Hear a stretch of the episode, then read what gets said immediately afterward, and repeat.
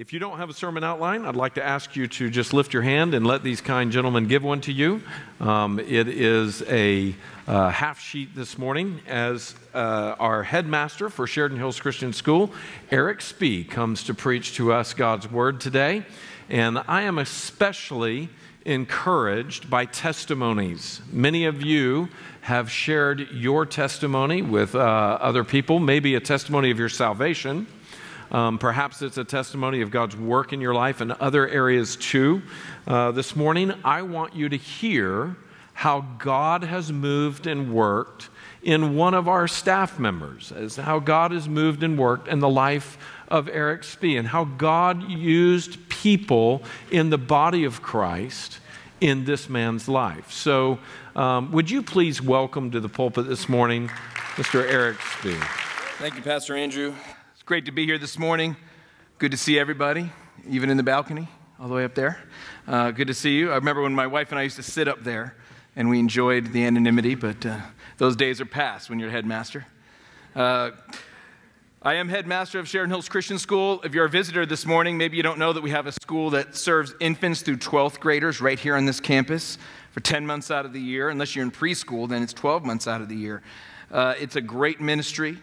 Uh, Sheridan Hills Baptist Church has founded a lot of ministries over the years, planted churches, planted things like Sheridan House and Hope Women's Center, but of course, the one closest to my heart is Sheridan Hills Christian School, which has been a big part of my life, as well as uh, being part of this church. And I hope that comes out here. It's a beautiful job. I love my job. It's not always an easy job. Um, and I realized that when I was a first time principal at another school about a decade ago. And I remember people saying, I was in my mid 30s, and people said, Oh, you look really good for your age. Because they assume a principal's older, right? You know, in the last few years, people stopped saying that. I did have, you know, students say the craziest things, and we do have small students that will say a lot of things. And one of them said to me recently uh, this year, Mr. Spee, no, you look so young. You look so, because walk on campus, oh, I'm not going to take the stairs and feel a little old today. And they'll say, Mr. Spee, you're not old. You look good for your age. You look good for 60. I'm 44. When you are with children, you got to be ready for anything. You just, you really do. Um, and I was a history teacher for over a decade, and in the words of a great history teacher, Indiana Jones, it's not the years, it's the mileage, okay? And uh, there's been a lot of mileage in my life uh, to get to this point, but it's all worth it. God has worked in it. And as the Apostle Paul said in 2 Timothy, as he came to the end of his life, fight the good fight and finish the race, right? And that's what we have to do uh, every day. I hope as I, as I share this morning that you see Christ, not me. Because Eric Spee is a sinful, imperfect, rebellious hearted person. And I have no business standing here if it wasn't for the grace of Jesus Christ and how he used people from this church and this school uh, really to save me as the hands of, of saving my life. And, and not just literally, uh, or not figuratively, but literally. Um, I do first want to discuss uh, Mark chapter 12 and the greatest commandment. If you have your Bibles open to Mark 12, you'll know, uh, you'll see on the top, so the greatest commandment. That's kind of the common title for this. And uh, Jesus uh, is, is uh, confronted with one of the scribes. And so uh, let's read this, and, and then we'll, we'll, we'll dive in. Mark chapter 12, verse 28 to 34. And one of the scribes came up and heard them disputing with one another and seeing that he had answered them well, asked him, Which commandment is the most important of all? Jesus answered, The most important is, Hear, O Israel, the Lord our God, the Lord is one. And you shall love the Lord your God with all your heart, with all your soul, with all your mind, with all your strength. Circle the word strength for me. We're going to come back to that one. The second is this You shall love your neighbor as yourself. There is no other commandment greater than these. And the scribe said to him, You are right, teacher.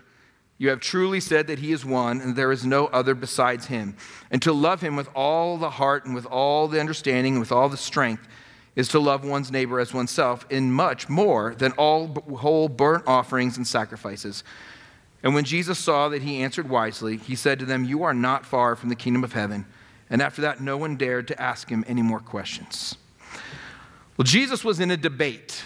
This was very common at the time we live in the 21st century in an era where people are on social media far too much And when they are, they argue and get way too sensitive and argue about things. If you're not on social media, please stay off of it.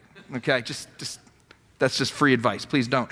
Uh, in Jesus' culture, though, to stand there and argue scripture was very common. That was their culture. That was acceptable. It wasn't always personal. Yes, there were the Pharisees who were obviously against Jesus. We read about that in the, in the Gospels. But there was some, also some good hearted debate, and I think this is one of those examples. And during this debate, Jesus is asked which commandment is most important. Now, I'm going to be the teacher here. Pop quiz. How many commandments were they drawing from? How many commandments were there? Oh, I'm so happy you said 10. It's not. It's not. 10 are the like the overview, right? They're the big 10. They're the ones we teach you because learning the other 613 are both uh, oftentimes irrelevant and just too detailed. Yes, there were 613 laws of the Old Testament that this scribe is bringing to Jesus. There's a reason we don't talk about those 613 now. And if you want to understand new covenant things, we'll talk to you after service. That's a little complicated for, for uh, my time this morning. But uh, this guy is drawing from 613 when he talks to Jesus. And Jesus responds using scripture. So he was using scripture to debate. And Jesus quoted Deuteronomy 6, 5 to 6, which is love the Lord your God with all your heart, with all your soul, with all your mind, with all your strength. And by the way, when I told you to circle strength, that is actually the Hebrew word mayod.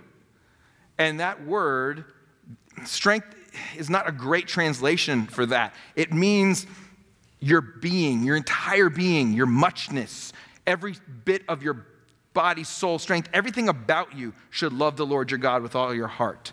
Does that make sense? Like it, it wasn't just your physical strength, it was everything. Um, and we also know that verse because it teaches diligently to your children while you walk by the way, when you retire, when you arise. And you shall put them on the doorposts of your house and upon your gates. And you shall bind, bind them as a sign upon your hand, let them be frontlets between your eyes. So that's Deuteronomy 6 5. And then, and then Jesus talks about Leviticus 19 18, love your neighbor as yourself. Now, to us in a Baptist church, 2020 might mean one thing. In Jesus' time, they knew exactly what he was talking about. He was quoting the Shema prayer. And the Shema prayer comes straight out of the Old Testament. And the Shema prayer was created uh, by the rabbis and the scribes over the years. Okay, pause with me here. History. I'm a history teacher. You got to bear with me. Let's go back to the 6th century BC. The, the Temple of Solomon is destroyed by the Babylonians. And what do they do? They destroy Jerusalem and take the Jews where? to Babylon. Not all of them, but the elites certainly ended up in Babylon, okay? Uh, it was Judah that was taken. The northern tribe of Israel was already long gone, uh, taken away by the Assyrians. But the tribe of Judah and Benjamin, which had assimilated into Judah, that's why we get the term Jews, had been taken away to Babylon. And because the temple was destroyed, because they were in this pagan city of Babylon. They had to do something to retain their Jewishness and their obedience to God. So they developed liturgy and prayers. And one of the prayers they probably wrote around that time was the Shema prayer. It was so they could remain following God, continue to follow God even in a pagan city like Babylon.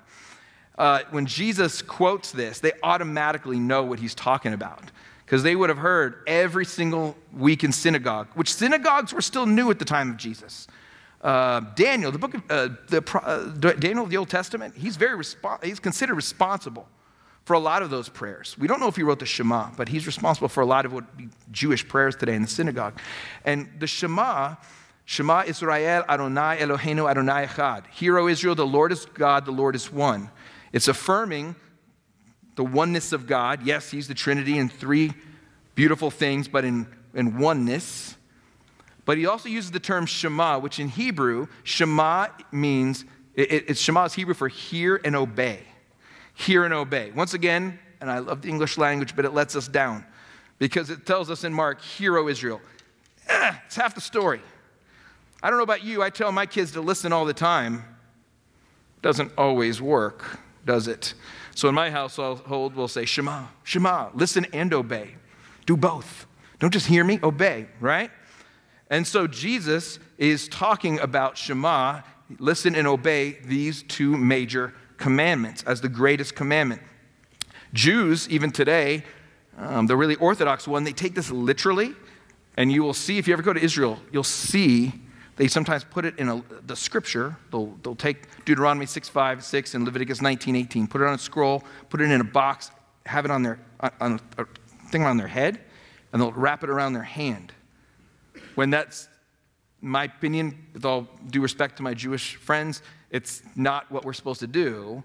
It's a metaphor. God is saying it's not, we have to love the Lord our God with what we think and what we do, right?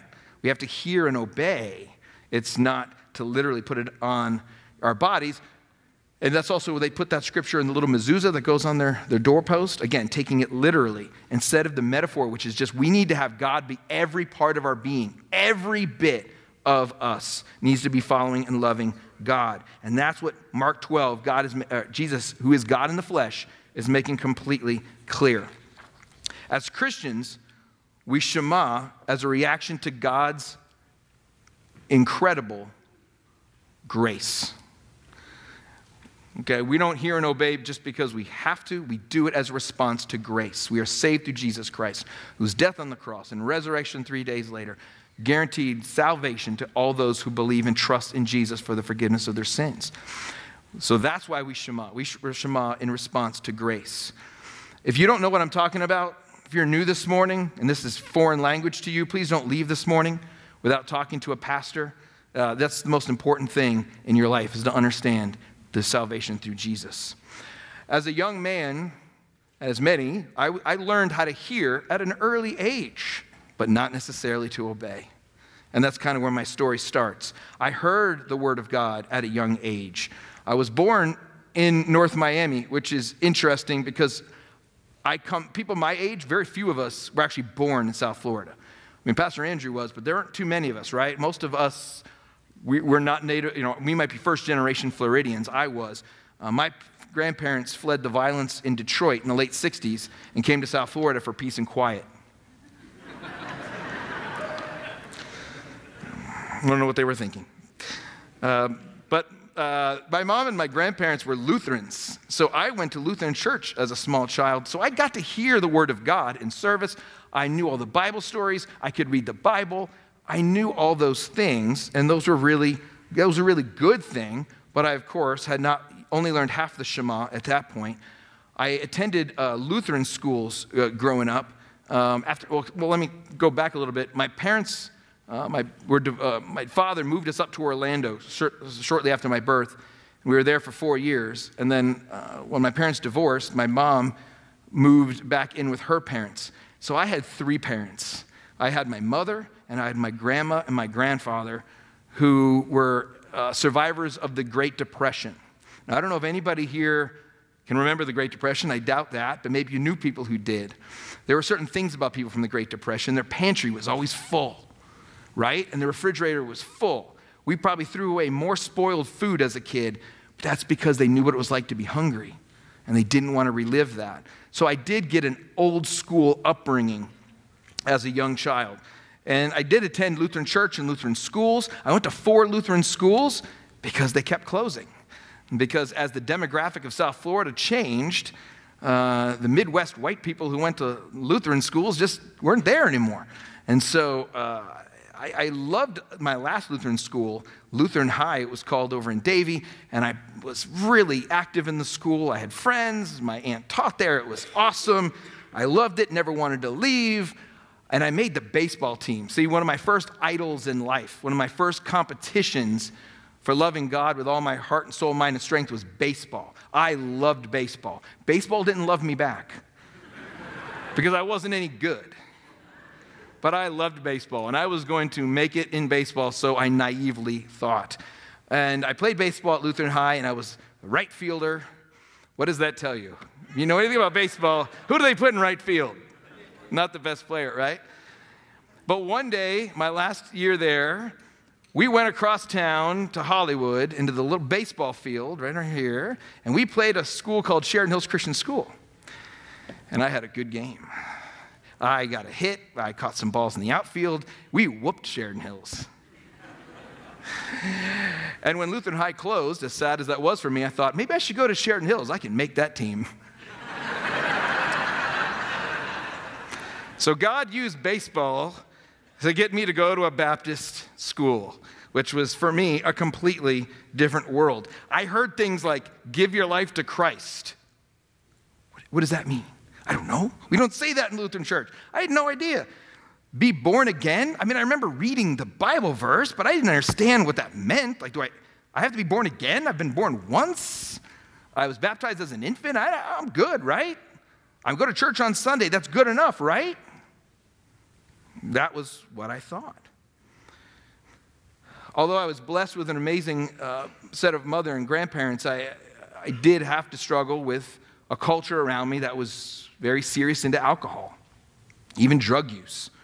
It was in my house sometimes, it was, it was around a lot.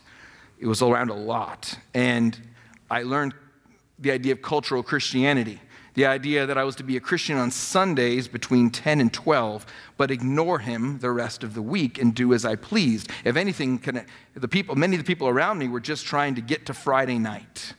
And you know, Friday night was not for good things. I, God did a, has done so many things in my life, and, and I don't deserve any of it. Um, one was, and I can't explain any of it really, other than His grace. My mother was surrounded by a family that did like to drink quite heavily in some cases. My uh, grandparents started to quit drinking when I came into the picture because I was like their fifth son. And they wanted to kind of behave a little better when I was around, and, and they were awesome. Um, but my mom didn't drink, didn't smoke, never touched anything illegal, never did anything like that, lived a pure life.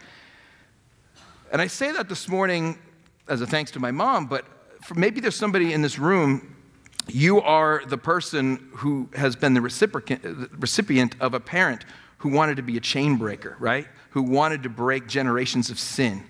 And, uh, you know, maybe it's, you know, thank God for putting people like that in our lives, but maybe you are that person. Maybe you are that person who's struggling really hard to break sin that has been in your family for generations and, and try to change things for Christ. I just encourage you this morning, if that's you, to continue fighting the good fight because I wouldn't be standing here if my mother hadn't done that. And it, it was a real blessing. Um, my, my, uh, my father rarely called me, and when he did, he was drunk. I had to spend one week a year as part of the, the, you know, the plan of, of shared custody. I had to spend one week a year, it was in the summertime, with my father up in his trailer in Orlando, and it was not my fondest memories. But if you know you're, uh, if you've been with a small child that has been through divorce like that, they oftentimes, it's, it's amazing how you forgive, you forget, and then you're burned again. And the cycle just continues. My dad will be different this time. He'll be different this time. And then you get there, you spend the week, you're like, I'll never put myself through that again. And then 11 months later, I'm like, I can't wait to see my dad again because maybe it'll be different. And then you get there and it's not different. But you have that eternal hope that he'll change. And, and he didn't. Uh, when I was in middle school, I had a severe health scare.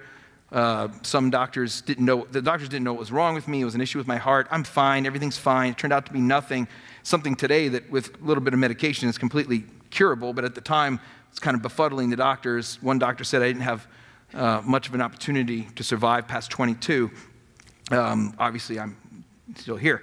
Uh, my mother called my dad that day to tell when I came out of the doctors and, and, and said, to call my dad and said, uh, Eric just went through this and my dad and I talked on the phone, and that was the last time he spoke to me for five years. At a time when I really needed him in middle school, he just he wasn't there. Um, he reestablished his relationship with me right before I graduated high school, and uh, he came to my high school graduation. He sat right there at my high school graduation, right where Bernita is. And uh, we have this tradition at Sheridan Hills Christian School when we do our graduation right here, we give away roses to the students and they bring them to their parents as a thank you for the sacrifice the parents have made. And I grabbed that rose and I ran right to my mother and my grandparents. I do tell my, parent, my seniors today when I do graduation training don't use graduation as an opportunity to settle scores like I did. It's a big regret that I have. Um, we don't want to do that. When God's calling you to reconciliation, you, you follow. Um, I didn't know that that was the last time I was going to see my father. Um, he died by suicide violently a year later, and that was the last time I saw him. I had all these issues. I had my health scare, which also gave me this understanding that life had a termination point. So even as a 13 year old, I, I faced my own mortality. Some people don't do that until they're 70 or 80. I did it at 12, and uh, as bad as it was for a decade, God used that to pull me to a saving knowledge of Him as well. And I brought the health issue, I brought the issues with my dad, all the other dysfunction that I had around me, and I all brought it to Sheridan Hills Christian School with me. I had this big suitcase of baggage and I dumped it right into all my classes every day. And I made those teachers' lives difficult because I came with a full rebellious heart. Thank God I heard the gospel in chapel every week and in my Bible classes. You know the little chapel here to your left? We had chapel in there. We were small enough school back then. We can. We have over 500 now, so we have to meet in here. But uh, I was in the tiny little chapel when a guest speaker came in, don't even know his name. But he presented the gospel and said, Who wants to pray to receive Christ? And I raised my hand as a 14, 15 year old. I knew there was something wrong and I needed Jesus. I didn't really know what that meant. I was hearing, right? But I wasn't yet obeying. I was only doing half the Shema. And I did feel the Holy Spirit tugging at my heart. I was just not loving the Lord my God with all my heart, soul, mind, and strength, even though God was pulling me. And by 10th grade, I ended up in full rebellion mode. And adding to my rebellion, I found another outlet. I wanted to be a rock star. I played guitar and I played bass. I was, my hippie uncles had taught me how to play guitar and bass, amongst other things they tried to teach me, but uh, didn't always listen. But uh, they, they spent a lot of time with me teaching how to play guitar. And I decided I was going to have as my outlet being a singer songwriter, you know, because that's always worked out for every celebrity, right? And I uh, took it very seriously, and it was really, um, was, it was a big deal to me. And God even used that because I started a band with some friends of mine. Uh, and one of them was the principal's son. So, where did I end up practicing our rock music? In the second story of my principal's house. That was awkward. Really awkward. Because if you knew Marjorie Hodges, if you ever have ever met Marjorie Hodges, well, if you meet her today, it's not fair. She's nice and sweet now. She, she, she, she, she's been retired for 15 years, but she looks 20 years younger uh, than when she was principal. My wife says, "Oh, so that's what's going to happen to you, right? When you retire, you're going to look, you're going to actually look younger." I'm like, "Dream on, honey." But but Mrs. H- Mrs. Hodges had this had this veneer about her of authority, and yet she allowed us to practice in her house. And as crazy as things were, I got to see something. I got to see a Christian family Perry and Margie, Marjorie Hodges, I got to see them on the weekends or whenever I was rehearsing, they would say, Oh, Eric, come eat dinner with us. And we just talk about the Bible. And they would steer me towards good theology, especially when I was completely off. They took all these Baptist terms that I didn't quite understand and they narrowed it down so my mind could understand these things. It was, uh, and by the way, if there was any of their neighbors in the room from that time, I apologize because we were loud. We were really, really loud. Uh, it was really, really crazy. At school, I was blessed to have an amazing English teacher, Miss Steen, who to this day doesn't know anything I think that, that's happened to me. And, and she awoke a passion of literature and English with me and taught me these things. She gave me an outlet to write that was healthy, but she also called me out when I needed discipline, which was, all, which was quite often, actually. And she did that delicate balance of, of reeling in and then allowing me to be properly um, expressing myself. That's really one of the challenging things about teaching because you're constantly corralling kids between what they want and they shouldn't be doing, but yet still giving them that opportunity to, to grow. It's a, it's a really difficult thing to do, and I'm grateful to Miss Dean, who uh, really taught me a lot and, and helped reel me in quite a bit. Now, my bandmates, they wanted to get into music for the same reason most guys did. They wanted to get girls, okay? That wasn't my interest. I actually did want to uh, be in the music. I actually wanted to make music, and I didn't get any girls anyway. So it, it, it didn't out with a face like this. So it didn't really didn't really matter uh, to me. Um, I will say that I reached my rebellious peak in 10th grade, and my, three of my very good friends were told not to come back to Sheridan Hills. One was expelled in the fourth quarter, and the other two don't come back. Now, I had, I had a scholarship to come to Sheridan Hills. My mother worked three jobs to send me here, but I still had a small scholarship. To pay for that scholarship, I cleaned the third floor of the E building up here. That meant I took out, I vacuumed the floor. We had carpet back then. I took out the garbage and I cleaned the chalkboard trays. Teenagers, chalkboard trays are these things that were green with chalk. And no, somebody over 40 will have to explain it later. Um, but it made a lot of dust, so I had to clean that every day. Insurance reasons we can't do that anymore, but uh, sadly, because I it really taught me a lot. But no matter how much work I did, I had punched my ticket out of Sheridan Hills, and my scholarship for the next year was denied. And it should have been because I was awful. Then my mom and I said, okay, what are we going to do? We started looking at public school.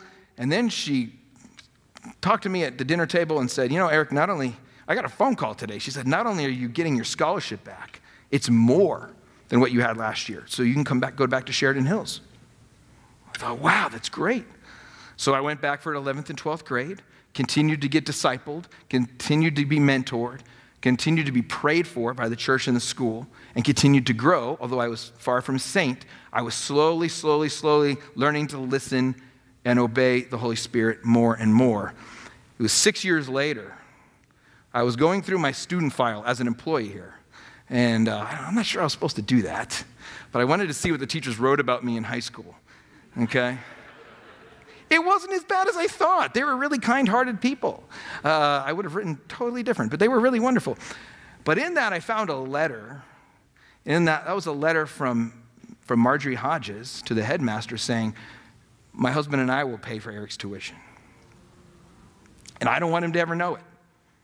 And if I hadn't rummaged through my file, I wouldn't have found that out. I still have that letter, it sits in my desk. And when I have to have a difficult meeting with a parent, or even a good one with a, with a student or something, I, I read that letter. And, and if ever, even in my sinful nature today, I ever question why I get up to do what God has called me to do, that letter's right there to remind me how God delivered me. Uh, and so I was able to go back to Sheridan Hills on that. And uh, I, think, I think the Hodges, I mean, what a great example of the greatest commandment love your neighbor, right? I mean, that was amazing. You just don't know, ladies and gentlemen, how uh, giving to the Bill Billingsley Scholarship Fund, which helps students at our school attend our, you know, our school who can't afford it. Um, you know, you don't know how doing those little things can make a massive difference in the life of somebody. Um, supporting the church. I mean, it, it, lives are changing. Uh, I don't have time, but if I, I could look over here, and I know this, I have, I'm sharing with you my story this morning. There are stories right over here in this youth section that are, that are just as telling, just as powerful, and we're just blessed to have that be at our school. I graduated from Sheridan Hills, and I had, I, I took, uh, I worked several jobs. Um, at one point, three jobs. I cleaned an old lady's house. I uh, worked at Publix in the stock and closing at night. I sold jewelry inside a Sam's Club for two years. I ran the 4 H program on an interim basis, and I pursued my dreams of music glory on the side. Interestingly enough, I also worked at Sheridan Hills on the side, doing a whole lot of strange jobs. I worked in the maintenance department. I cleaned toilets. I broke things down. I cut the grass. I maintained the fields. I answered phones in the front desk. Sheridan Hills Christian School, this is Eric Spee speaking. How can I help you? I worked as administrative assistant to the principals, to the, to the admissions department.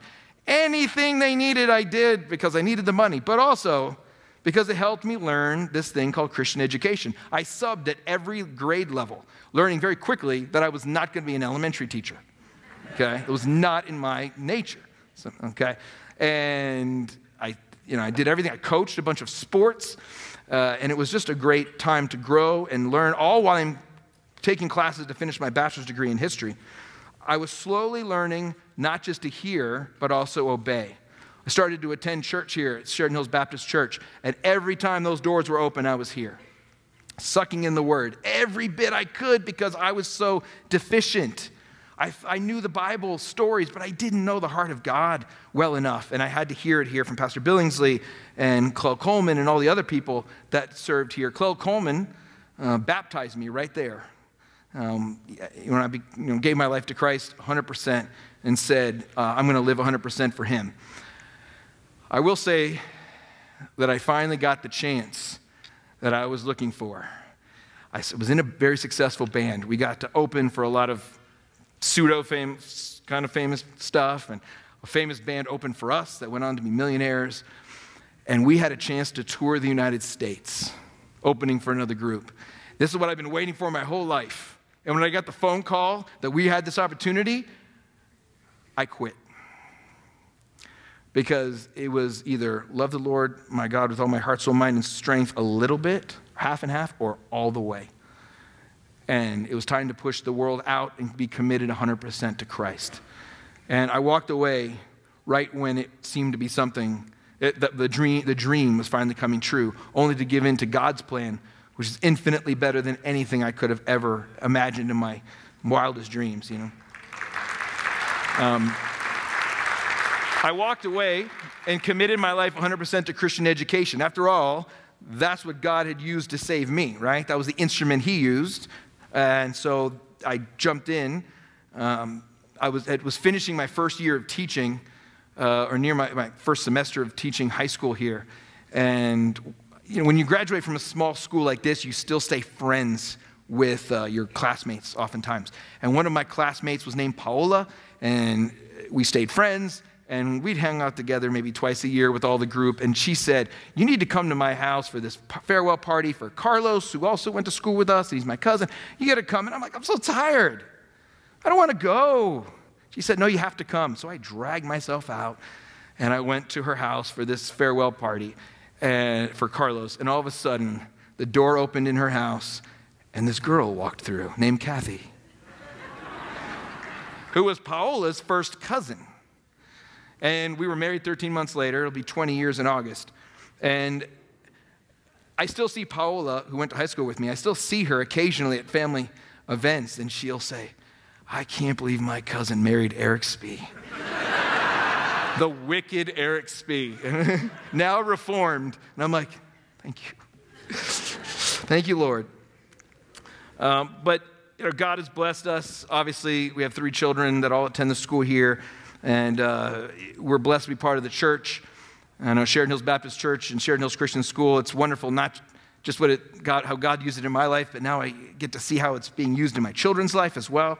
And, uh, and it, it's just a beautiful thing. And then since we do dedicate so much of our time to our students, it's just such a blessing when they're here, when we see them in the pews, when we see them uh, coming to church here and being under Bible teaching and growing it just, right, Kathy? I mean, we just, we just go, you don't, you don't know. That's what makes us get up in the morning. Thank you. Um, Jesus said the greatest commandment was actually twofold love the Lord your God with all your heart, soul, mind, and mayod, or strength, and love your neighbor as yourself. I hope you can hear from my story today that many people, uh, not even mentioned today, helped get me where I am because God used them. Um, our Sheridan Hills teachers today still strive to work with students no matter where they came from, no matter what they've been through. Um, not all of them come, thankfully, with, with my baggage. Um, most of them come with good Christian families just trying to make it work. But there's always an Eric Spee in there somewhere uh, that needs Jesus. And uh, we, we strive every day to try to help those people. Uh, one of the, some people have asked, you know, you ever play the game, what's the best and worst day of your life? Um, I was in my second year of teaching, and I got a phone call that one of my best friends from high school, one of the ones that I started the band with, one of the guys that got kicked out when I did, that he was shot and killed in a violent sort of drug action. Uh, and I went to his funeral. And I have to say, that was one of the best and worst days of my life. Horrible because I was looking at one of my best friends from high school laying there in a coffin Thankfully, he did give his life to Christ shortly before it all happened, and, and I'm pretty assured of his salvation. But at the same time, I stared at it and said, It could have been me. It should have been me. I, I know where I came from. I know what I have and what I don't have, and I know what a sinner I am. And yet, thank God that He chose to save me. How's God challenging you today? What is God putting in your heart? I, he might be asking you to love one another more You know, we're going into an election year where the worst can come out in the average American. We can disagree with people, but let's show the love of Christ. Nobody ever came to Christ because they were politically, their political position was altered. It's because they saw Christ in, a, in the heart of a Christian. So let's do that. Let's love one another more. Maybe God is calling you to love the Lord your God with all your heart. Okay, maybe there's something in between you and giving your whole life to Christ. For me, it was music. What is it for you? Is there something holding you back? A relationship, an addiction, a challenge, uh, uh, money, your love of money, stuff, trying to be validated by this world or other people when the validation we need is good enough in Christ? Is God calling you to hear Him through, the, and how do you hear the, how do you hear the Lord? Well, you hear Him through the Bible, you hear Him through the preaching of God's Word, and you hear it through the fellowship of believers. That's why if this is your first time at church this morning. Don't let it be your last. If it's your first time in a long time, if you're a 25% Christian, don't be surprised when you only get 25% of God. If He's calling you to be here, be here. Make that commitment. God's plan is better, and you can only hear Him if you're in, if you're reading His Word, if you're hearing the preaching of the Word, and you're in a fellowship of believers. And finally, is He calling you to believe in Jesus for the first time? If, you, if nothing I'm saying today makes any sense to you, don't leave today without finding out what that means. Pastor Andrew, Pastor Jason will be in the pastor's reception back there. We'll have people at the end of the service uh, in these uh, places in the corner. If you need to pray with somebody, pray. If you need to talk to somebody, talk to somebody. I'll be back in the, in, in the pastor's reception if you want to pray. I encourage you, don't leave today without knowing that you know that you're spending eternity with Him through His Son, Jesus Christ. We're about to go before Him in one of the great reminders of Jesus' sacrifice on the cross. Use this time. Maybe God's calling you to use this time to clear your heart before you accept the juice and the, and the bread. But if He's calling you to obey Him fully, to Shema, to hear and obey, because you've responded to His grace, I challenge you this morning to, to obey that, to follow that. Let's pray.